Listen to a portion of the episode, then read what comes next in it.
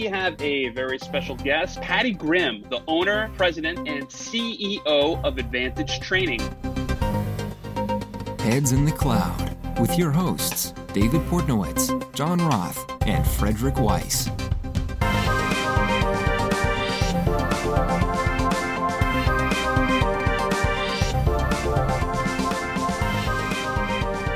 Welcome to Heads in the Cloud. I am Frederick Weiss. And I'm John Roth. Thank you so much for joining us today. We have a very special guest, Patty Grimm, the owner, president, and CEO of Advantage Training, a company that specializes in creating great leaders, building rock star teams, and fast tracking business results. With over 25 years of experience, Patty is an empowerment expert for organizations, leaders, and women. Patty was a senior leader for several global Fortune 100 companies, including Microsoft and Johnson & Johnson. She is the author of the best-selling book, Quiet Women Never Changed History. Be strong, stand up, and stand out. Let's go kick some glass. Welcome, Patty. Hi, so nice wow. to see you, Frederick and John. A, that is one heck of an intro, Patty. I always feel like it's it was written for my mom, or more importantly, my dad. My dad always told me I could do anything I wanted to do as long as I put my mind to it. You know, I, I was better than any boy. I could do anything I put my mind to. So my dad was always my inspiration. So that was written for daddy. well, hey, Patty, thank you so much for joining us again. Really appreciate it.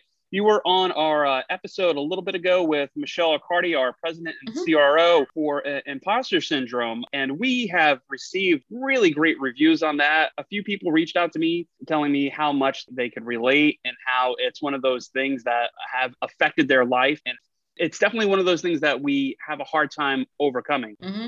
Exactly. Exactly. Men have it to a, some, some extent, but women seem to suffer from it more.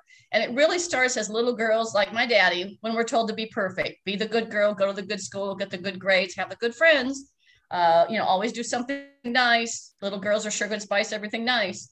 Um, so that starts out as little girls. As we get into be women, it's sort of that imposter syndrome that we just don't feel like we're good enough. Even though there's evidence says we are, we still doubt ourselves. We get that job or promotion and we say, I really deserve this?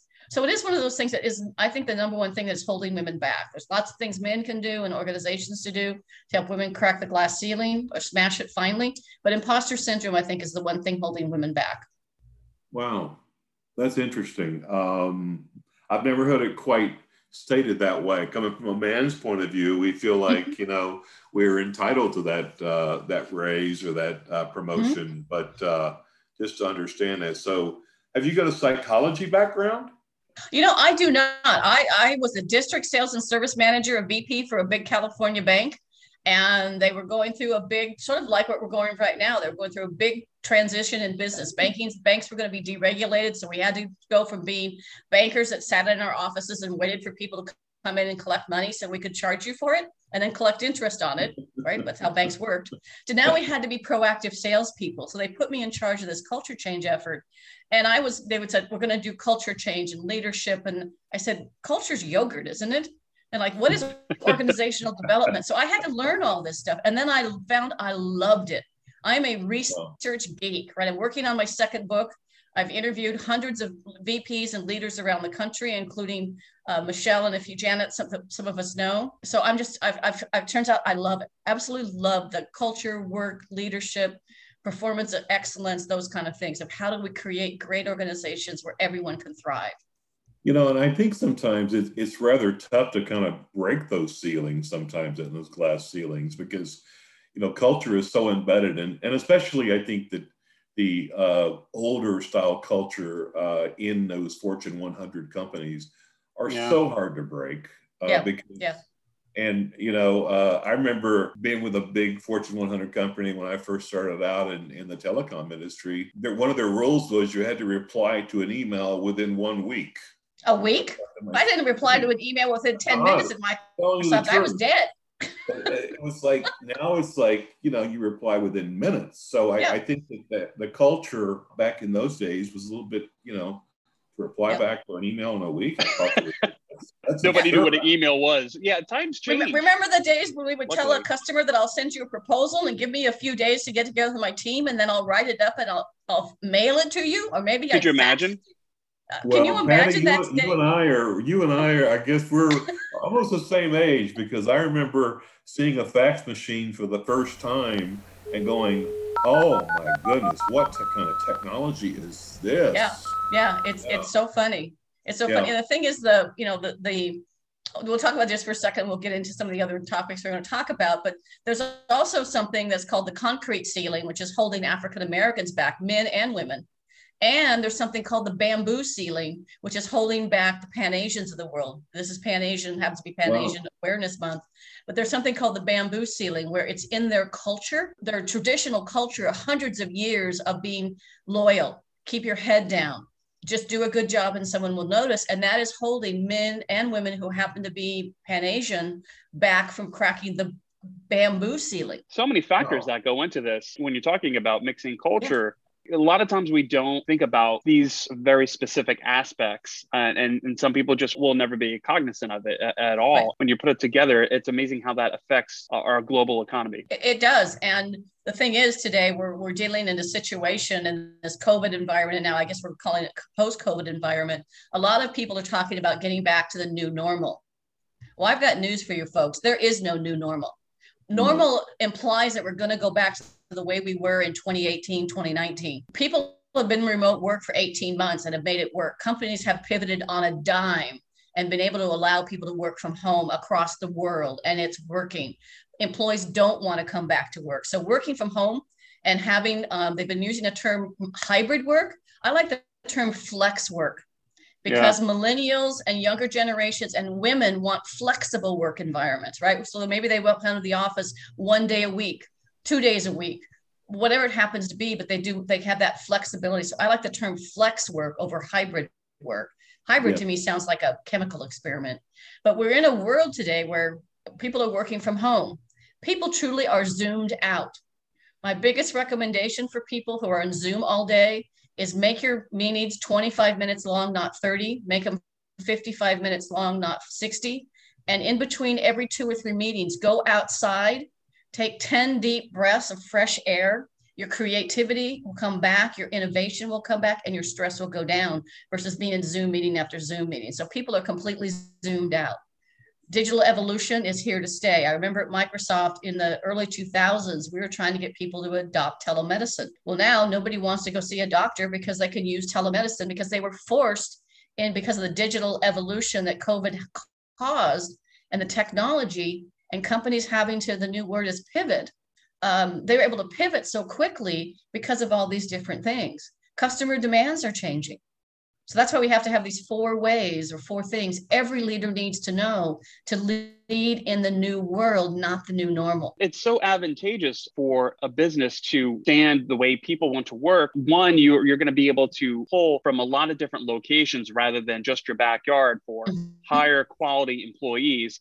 And then two, just think of the costs that you could certainly save by removing the brick and mortar element, right? And one, one of my thoughts is because of working at Microsoft, we've got hundreds of buildings all over. I mean, they, now we have like building 121, 122.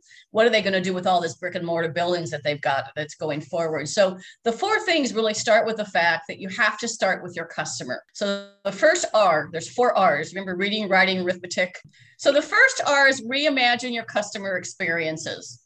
Go back to with your go go to your team and say, look at all the things we've been able to accomplish with our customers. They had to come up with new technology for restaurants to be able to, to pivot to offering takeout or to go orders full time and not be able to have people in the restaurants. We have to reimagine our customer experiences. And I'm going to give you an example of, of one, maybe two that we can all relate to. It's the mm-hmm. Heinz ketchup bottle right? Remember the Heinz glass ketchup bottle that was big on the bottom, narrow on the top Absolutely. with a little white cap? Got to yeah. hit it from the side, yeah. And in order yeah. to get the ketchup out, you had to hit it from the side in a certain way. You stuck your knife at it. And no matter what, you ended up with all liquid or ketchup all over your French fries or all over your clothes, right? So a number of years ago, Heinz reimagined their customer experience. They turned that ketchup bottle upside down. They made it plastic they made it more evenly distributed so there's not this narrow bottom. And you put it in your refrigerator upside down so the liquid is more consistent. You don't end up with that runny, icky ketchup water, right?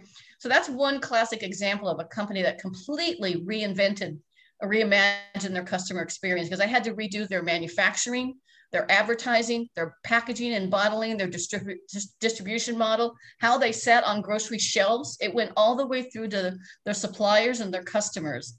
The other one is Tide Pods, right? So you, t- for years we had those heavy boxes of, of Tide powder that's got spilled and you'd spill it all over the place. Well, they came out with Tide Pods, completely reimagined their customer experience of having an easy way to throw a Tide Pod, one pod that has your fabric softener, your extra cleaner, and everything in it, and you just throw that little pod and you're all done. So you have to reimagine your customer experiences, starting with your customers. So that's number one. So the second R is reshape your leadership. Let's face it, the old command and control leadership did not work 10 years ago, 20 years ago, and it certainly does not work today, especially with the younger generations. We now have four, possibly five generations of people working together right now because baby boomers are not retiring as soon. And now we have all these young workers coming in.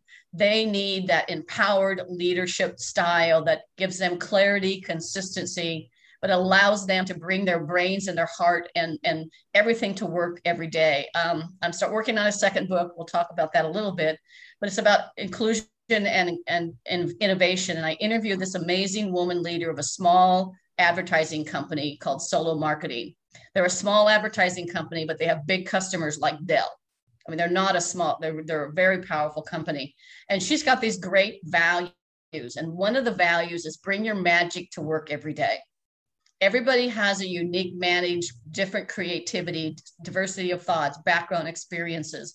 So reshape your leaderships to empower your teams and enable people to bring their magic to work every day. Um, you know we need leaders to think like leaders not man- like leaders not managers. So i have some weird habits. One of my habits is i love to look up what words mean. And i'll give you a silly example first and then a work one. So i'll take the an artichoke right? Where did artichokes come from and who hundreds of years ago saw this thick, thistly, ugly thing with thorns on it and thought it would be good to eat if you boiled it for an hour and dipped it in mayonnaise or butter? Who the heck thought of that, right? Years ago at work, we used to call employees subordinates. So, as someone who's a research geek, I wanted to look up what that means. Well, sub means below, and ordinate means ordinary. So now we've just called our employees below ordinary. So when you look up the word manage in the dictionary, that means hands. It comes from the Latin term that comes from hands, meaning hands on, meaning managers might delegate a task. But you when, when you work up the word leader, it comes from the Latin word led, which means determine the course of a ship. So the leader leads people and empowers them by creating a vision and values and, and things to give people a direction to go, but they allow people to row the boat right? They allow people to do that. They're not trying to do everybody's job. So we have to take those leaders, managers, and turn them into great leaders. That's, Absolutely critical. That's just fascinating how you put that because, yeah, that terminology we've used for years. My management style, that that just, I, I, I get the opposite when someone tries to manage my manage things for me. It's like, uh, uh, I don't know, my team. I let them basically I give them the tools and go for it.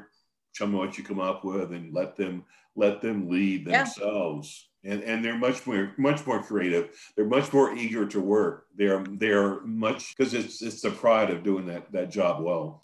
When a manager tells someone to do something, one of the distinctions between leaders and managers is managers tend to tell people what to do. Leaders tend to ask questions that create self-discovery learning. So someone comes to you with a new job or task, ask them, well, how do you think you would approach this? What do you think you'd do first? What do you think you'd do second? And then if they miss something as a coach, you can say, yes, that's great. And you might want to think about because now they're invested in the outcome. You're 100% correct. If it's my idea, I'm going to work like heck to make it work. If it's your idea, not so much.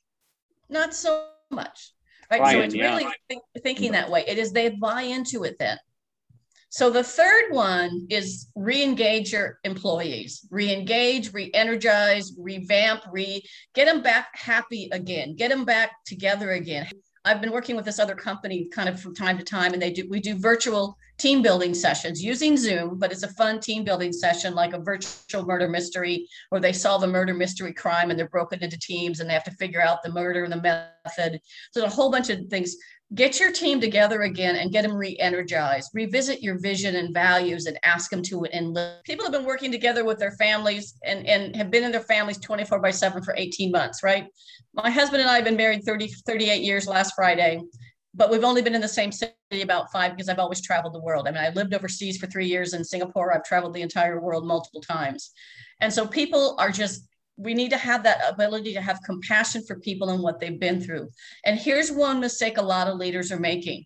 Here's the statement they're saying to people when we get back to work. What's wrong with that statement? Yeah, exactly. When we do, we are working. What do you yeah. think I've been doing? I've been homeschooling yeah. the kid. I'm stuck in the house with this person that I don't even hardly know because I've always traveled. think about it. I mean, having that compassion for people and saying, when we get back to the workplace, see, everything you say as leaders matters. Right. I once, one time when I worked in banking, I was I was a, a vice president. And I was walking through one of the local branches, and one of the local one of the employees is local branch. I'm walking through, and she says, with a name like Grimm, how can you always be so happy? Right? I have a sarcastic sense of humor. So I said drugs and then I walked on. and I thought about it later. Thought, like two minutes later, I went back and I said, You know, I was joking, right? so, and you could make a slight joke about something, and all of a sudden somebody says, Did you hear what John said? You know, Frederick kind of made a joke about, you know, money being tight. I wonder if they're going to lay us off again. So you have to be super careful of every word you use. The last four is reinvent your work processes. This is the perfect storm to throw the baby out with the bathwater for about 90% of your work processes, starting with HR, starting with how we recruit, how we hire, where we recruit from, our hiring process, our job descriptions, our promotion processes, but I would take almost every work process and bring together your employees. There's something called a workout session. I did these at Microsoft. Um, it was adopted from GE, where we brought groups of employees in, and I was in Singapore at the time, so I would fly to Australia or Singapore or India. We'd bring employees in and say, what are the biggest barriers that are preventing you from being successful? And we gave them all post-it notes. And then we took those post-it notes and we started putting them on the wall and finding themes. And we found out our sales management process was horrible at the time. We knew everybody hated it. So then we were able to identify and target that as an area to say, why don't we just completely reinvent this? This is the perfect time. Most work processes maybe started 5, 10, 15 years ago with five steps. Now it's probably 15 with multiple handouts. I remember working at the bank one time and I got a report in every day and all I needed to do was take that report and write nil, N-I-L, nil on it, N-I-L, every morning, write nil. So one day I stopped doing it. Nobody ever asked me for that nil report. Right. So we have to literally, we've been doing it for years. Write nil on this report and file it in the folder. The auditors, you save time. Yeah, the auditors would need this, right? Yeah. You know, I always said, well, who are the auditors and what do they need? But anyway, so really take advantage of this time to reimagine and reinvent your work processes. So reimagine your customer experiences, reshape your leadership, re-energize your employees, and reinvent your work process. This is the perfect time. Um, if it's a really complex process, then there's something called a breakout breakthrough teams, where we put together more of a, a cross-functional, cross-level team. We train a, a team leader to lead the group, and they actually go through and do some light Six Sigma type process improvements. You know, you look at the process as is, talk about what are the root causes, come up with some solutions, test them and implement them. Um, both those, both of those can be super successful. Those are the four things everybody, every leader needs to know. That's that's fascinating. And you mentioned that you were in Singapore, so you know I I'm kind of interested to understand work hours. I mean, because in Europe, you know, you're you're like you got six to eight weeks off a year, a lot of time off. But I know in some other countries, and especially the Asia Asia Pac rim, I mean they work six days a week, sometimes seven. Yeah. Just because that's that's the you know uh, that's normal. So is that your take on it? What what and, how, how, do you um, can you explain why those differences compared to the U.S. when how our work hours are? Well, it's it's interesting because um, it depends. Like you said, it's very dependent on where you go. Uh, in when I moved to Singapore, right in the beginning, it was very important. I call it butts and seats. That you had butts and seats. That you were there in the office before the boss came, and you were there before after the boss left. It was very very important to have visibility and be present and be in the office. I think COVID has changed that. That now more people are having that flex and ability to work from home kind of environment. I think that's changed somewhat, but there's still this sort of dependency in Europe, I, I couldn't start a meeting. So typical meetings in Microsoft campus started at 7 30, 8 o'clock in the morning at latest. No, a working lunch, working lunch, right? Over your computer in the conference room, food everywhere. And you'd work till 7, 8, 9, 10 o'clock at night. In Europe, I could never start a meeting before 9 o'clock. And we would take a two hour lunch. And in Germany and France, during a business meeting, like I was doing a sales training, sales management workshop in France, and in lunch, they bring in sandwiches and wine. In Germany, they brought in sausages and beer during the day. In, in Spain, they take two hours off and go home and take a nap and come back, but they work late into the evening. So it's different working styles. And the other thing I heard is Americans seem to live to work. And non-Americans in like Australia is the same way. They take six weeks off every year. Um, and they tend to work, to, they, they tend to take a more balanced approach to it. I remember the account manager for New Zealand, one of our biggest accounts, uh, was going on vacation, was going to take his six weeks off, and he asked me to, as a as a corporate person, it was kind of a strange request because I'm in Singapore, he's in New Zealand. He asked me to babysit his corporate client for the six weeks he was gone, which I did. I took very good care of him and handled some issues for him. But he, they take their six eight weeks off. They they they truly believe in the balance of work life. Um, they don't go home and do their work they go home and they be with their families because their family time is so important to them. So we tend to have this sort of thing. And then in Asia, it definitely was, it was butts and seats. In the new world of work, we need to measure outcomes, not someone's butt in a seat in an office in a building where they're less productive. They actually found that many salespeople and many people were more productive during the pandemic when they were working from home because they didn't have that two hour drive to and from the office every day. They could be on the phone at 7 a.m. with a customer. They could be on the phone at nine o'clock at night with a customer, but they could take their own breaks during the middle of the day. So we have to move to holding people accountable for outcomes. And we've talked about this for years. I did a, a, a webinar for the IAMCP, right? Talk about a weird acronym, the International Association of Microsoft Channel Partners. And it was titled, Let's Get Real right? We've been we've been talking about empowered leadership, empowerment, um, you know, leadership, and all this stuff for 20 years, and yet we're still talking about it. So now's the time to get real and start to just walk the talk and make it happen. It's definitely a time to reevaluate and, and look at what we've been doing. You're absolutely right, Patty. And to talk, yeah, exactly. And to talk about down the path of your book, which because you were a workaholic, I remember you said your doctor told you you you might have six months to live if you didn't change your ways. Yep. Uh, and, and and you did, and you interviewed over 3,200 people for this book, which is Quiet Women Never Changed History. And if you want to take a look at this, we'll have it in the show notes. But the, the website is womenkickingglass.com. And if you go to womenkickingglass.com slash book, Patty also has a $10 copy of the book as, as an offer for you. So Yep, I had to read that. I had to read that link one more time just to make sure it said glass. I know. I you know I've been fun. on a couple. I've been on a couple. I've been on a couple webinars and sessions where I've come to, to and actually I probably I don't know if I can say this on the show or not. It is time we kick some ass. I'm sorry. It is. Well, I'm done. Right. Agreed. Women are still underpaid, underserved. They make between 81 between 64 and 81 cents on a dollar compared to men. Um, it's still harder for women and people of color to get capital to run their business, keep their business afloat. Uh, there's still these glass ceilings, bamboo ceilings, concrete ceilings, whatever you want to say. Here's the kicker there are 13 states in the US who have not passed the Equal Rights Amendment from the 1970s, guaranteeing women the right to equal pay. That is, I'm sorry, flipping insane. Yeah. I won't use the other word, but it is flipping insane. And we owe it to the next generation to make this world a better place. You owe it to your daughters, your nieces, your sisters to make this world a better place and for the boys too. They, they need a better place as well. So this is this You is the I'm, I'm done I with talking.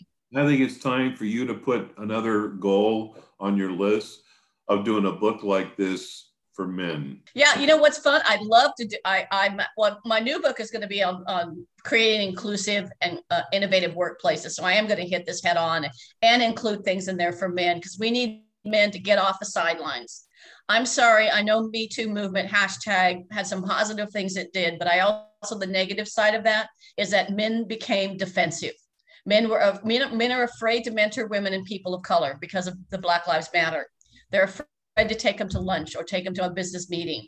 Um, they felt like an animal backed into a corner, and when someone gets back into a corner, they get defensive and they attack or they retreat. We get into the caveman fight and flight mode. So, men, we need you to become allies and sponsors. An ally and a sponsor is someone like my boss in 20, 2004 when I was thinking of an international assignment, called the, the senior VP in charge of Asia Pacific region and said, I have this great employee for you who you need in your region. That, that's being a sponsor and an ally. That's not just being a, a mentor on the road, giving a little bit of advice. That is a sponsor who's going to help further women and people of color. So it, it's definitely that time for that conversation. And, and it's time to have the tough conversation. I just want to uh, make sure that we say the title of the new book too, which is Play the Game by Your Rules The Truth About Women's Leadership, Empowerment, and Equality. And uh, when is this actually coming out, Patty? Well, actually, here's this interesting thing, right? I'm a research geek. I'm, you know, I won't apologize. I'm just a research geek. So as I was doing the research for that book, every time I was interviewing, again, I'm interviewing like executive vice presidents for companies like Cisco and Microsoft and uh, Apple and SAP, a whole bunch of different companies, non-tech companies, men and women, small, large companies. And every time I was interviewing somebody and talking about the challenges for women, I found myself saying women and people of color women and people of color. It, it, kept coming up over and over again. So I expanded the scope of the book and I changed the title about a week ago because I'm still doing the research. Right now it's called Breakthrough Great Leaders, Rockstar Teams, Sustainable Business Results, Best Practices from the Best Places to Work about how to create inclusive and innovative workplaces. Because my theory is you can't have innovation without inclusion. And when you have inclusion, you can have more innovation. And inclusion isn't just how people look, where they grew up or where they were raised, what gender they are, who they love, who they worship. It is also diversity of thinking, diversity of style. So if you look at your company and you all graduated from the same school, I for a long time I lived in California, just recently moved to Texas. So if everybody went to USC and no and one person went to UCLA, your culture is not inclusive because they have one way of thinking. They have the same kind of decision making style. Um, you, I use that. I do a lot of team building stuff. Like I said, I do some around the old DISC survey, the DISC, because you need someone who's the dominant, someone who's the creator, someone who's the steady person, and someone who's the organizer stuff. So you need those whole diversity things as well. So I do really fun workshop um, with people where we do it with birds. Which one's most like you? An eagle, an owl, a dove, or a peacock, right? So your eagle is going to be aggressive, assertive, direct and to the point. Your peacock is creative, innovative, your marketing person probably. Your owl is your thinker, analyzer, detailed person, and your dove is your caring person. So you need all those people on the team Wow. to really make it work. It's a really fun workshop, really fun. That's awesome. It's John's best if we probably can the do it in owl, person. I'm the bat. and you can be a combination of those things and you can also you know it depends on the stress too so anyway so th- this has been a lot of fun you two Yeah, thank you so much. And uh, has just to get this out there, uh, again, if you want to get a copy of Patty's book, we'll have the links in the show notes, but it's womenkickingglass.com slash book, and you could get a $10 copy, and you could find Patty on Twitter at Patty underscore Grimm, LinkedIn, Patty hyphen Grimm, Facebook, Women Kicking Glass 2 for advantage training. You could go to the website, which is advantage hyphen training.com. That's Awesome. awesome. That, that- Yeah, I have, I have uh, can I lead with a final question here? go sure What do you think? Now, Patty, you ready? You gotta, I want you to close your eyes and imagine. Here we go. Okay. Okay. You are going to be on a secluded island. You're going to have a cell phone that has your type of communications. Would it be voice? Would it be text? Or would it be video without sound? Um, I think it'd have to be voice. I like that. I think that's you know what because we There's such power in words. Yeah. Okay. You got and, me right, you got me right here, right in the heart, because that's yeah. exactly what I would have said. And I so I mean, I have been doing for 18 months, I've been doing virtual speaking, podcast interviews, I've been doing virtual team building sessions, but I miss being face to face with people and being able to do it in the room and laugh and hug and cry if we need yeah, to. Right.